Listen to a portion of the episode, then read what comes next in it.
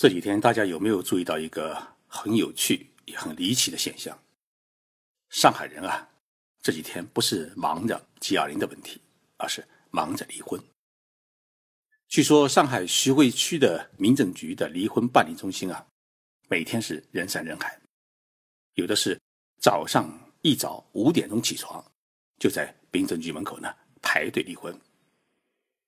但是让人们感到意外的是。所有去离婚的人，不管是老年夫妻也好，年轻的夫妻也好，大家都不是苦着脸，而是笑眯眯的在谈论自己的房子、自己的儿子和自己的未来。为什么会出现这么种奇葩的现象呢？因为听说上海要推出新的房改政策，许多想买第二套房甚至第三套房的人，他们不得不采取一个。夫妇离婚的手段，来使得自己的愿望得以实现。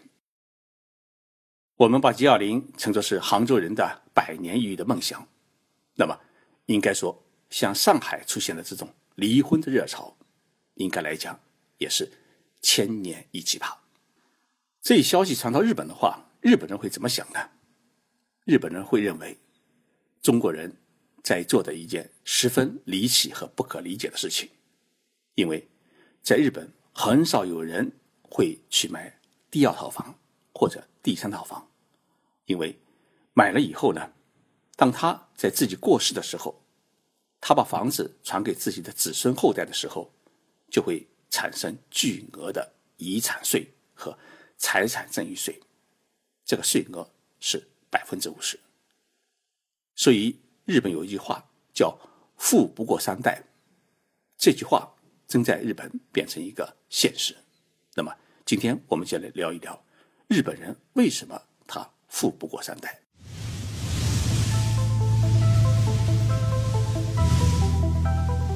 任你波涛汹涌，我自静静到来。静说日本，冷静才能说出真相。我是徐宁波，在东京给各位讲述日本故事。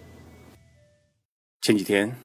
我的一位很要好的朋友，他在日本的外务省工作，他的父亲去世了，这是一件很悲伤的事情，因为他的父亲也就才八十岁左右。然后我的这位朋友呢，哎，他遇到一件很头疼的事情，如何处理他的父亲的遗产？因为他的母亲呢，已经早早的过世了。他告诉我，如果要把父亲的所有的家产继承下来的话呢，他需要向银行。去借五千万日元，五千万日元呢，相当于三百万人民币左右。那么这笔钱对于他来讲是一个巨额的债务负担。那我跟他讲啊，我说你为什么必须要借这五千万呢？他说，父亲的所有的家产我继承下来以后，我必须要向税务局支付百分之五十的遗产的继承税。那么，父亲没有这么多的现金留给我。其实，现金留给我的话，也是一笔遗产，我也交税。所以我必须要向去银行借钱，才能把所有父亲的遗产继承下来。这就是一个日本的现在对于遗产继承的一个很严峻的事实。也就是说，第一代人创下的家业传到第二代的时候，他的所有的财产。就被削去一半的价值。大家一定记得，在一九七二年，日本有个首相叫田中角荣，他冲破了国内所有的政治的压力，来到了中国，与中国呢签署了恢复邦交正常化的关系。当时中国的总理是周恩来。田中角荣开创的诶中日友好的事业，至今为止呢还是被人所称道。田中先生呢也闹过许多婚外恋，而且呢有私生子，但是呢这些私生子在法律上面他没有任何的财产的继承权，所以田中角荣在去世以后，他的唯一的财产的继承人是他的女儿田中真纪子。田中角荣在东京的木白，他有一个很大的豪宅，而且有个很大的花园。当田中的遗产他放到了女儿的手里的时候啊。田中真纪子真的是犯傻了，因为他要把家里的这个父亲的房子能够很好的继承下来的话，他必须要向当地政府支付百分之五十的遗产继承税。但是田中真纪子呢，他付不出这个钱，因为根据当时的房地产评估公司的评估，他的整个房产估价是五亿日元。那么五亿日元的话，田中真纪子他必须要筹集两亿五千万日元的钱，才能把父亲的所有的遗产继承下来。当然，他实在拿不出这个钱，那怎么办呢？政府就把他们家一个很大的院子呢割走了，也就是说，以土地来抵押你的遗产继承税。所以我后来去慕白的田中家去看的时候啊，发现他的院子。没了，改成了一个市民公园。那么田中真纪子呢？他有个呃儿子。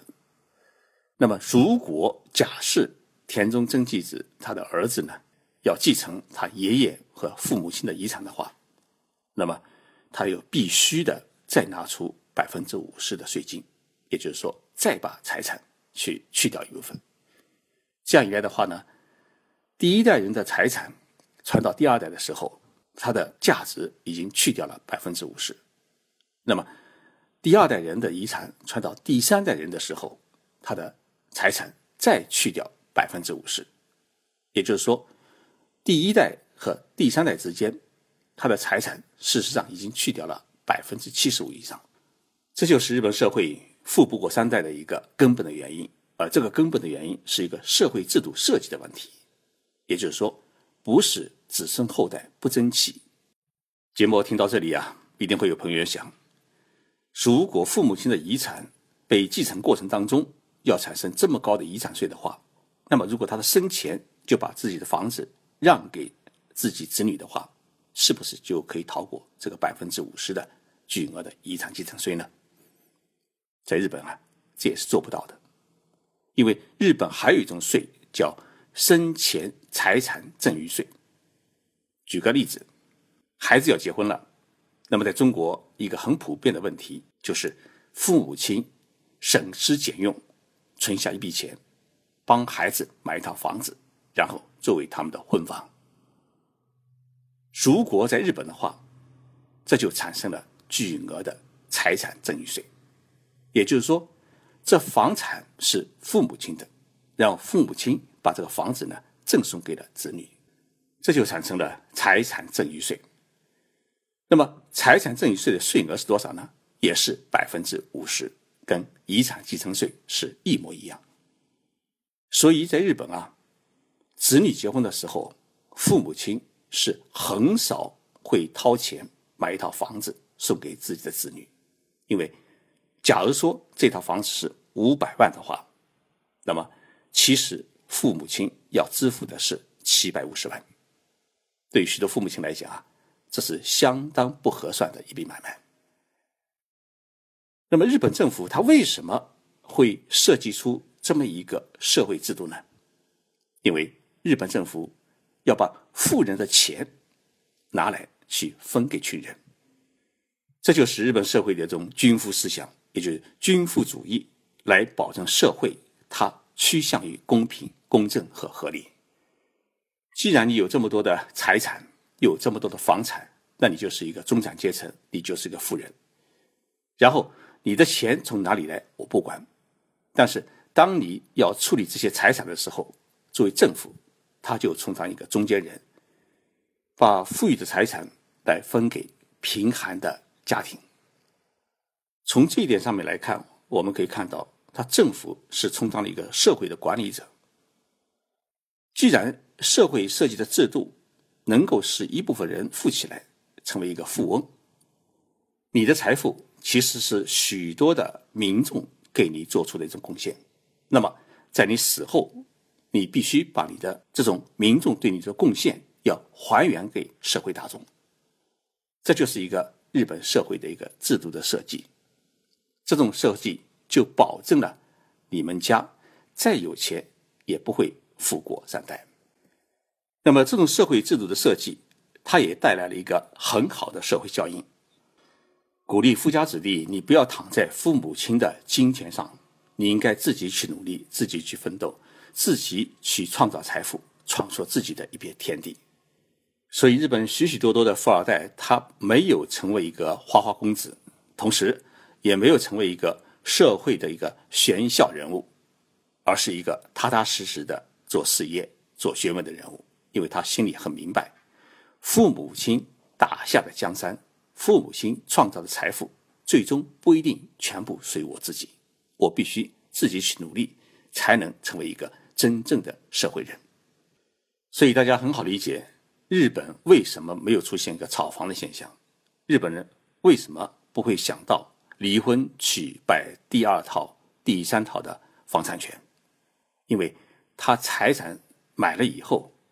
最终，他的财产会大幅缩水，而不可能出现狂涨，甚至房产过多，对于子孙后代来讲是一个巨大的负担。那么回过头来看我们中国，中国经过这三多年的改革开放以后，相当一部分人富了起来，而且相当一部分人富起来当中有相当一部分的我们的政府官员，所以要在中国实行。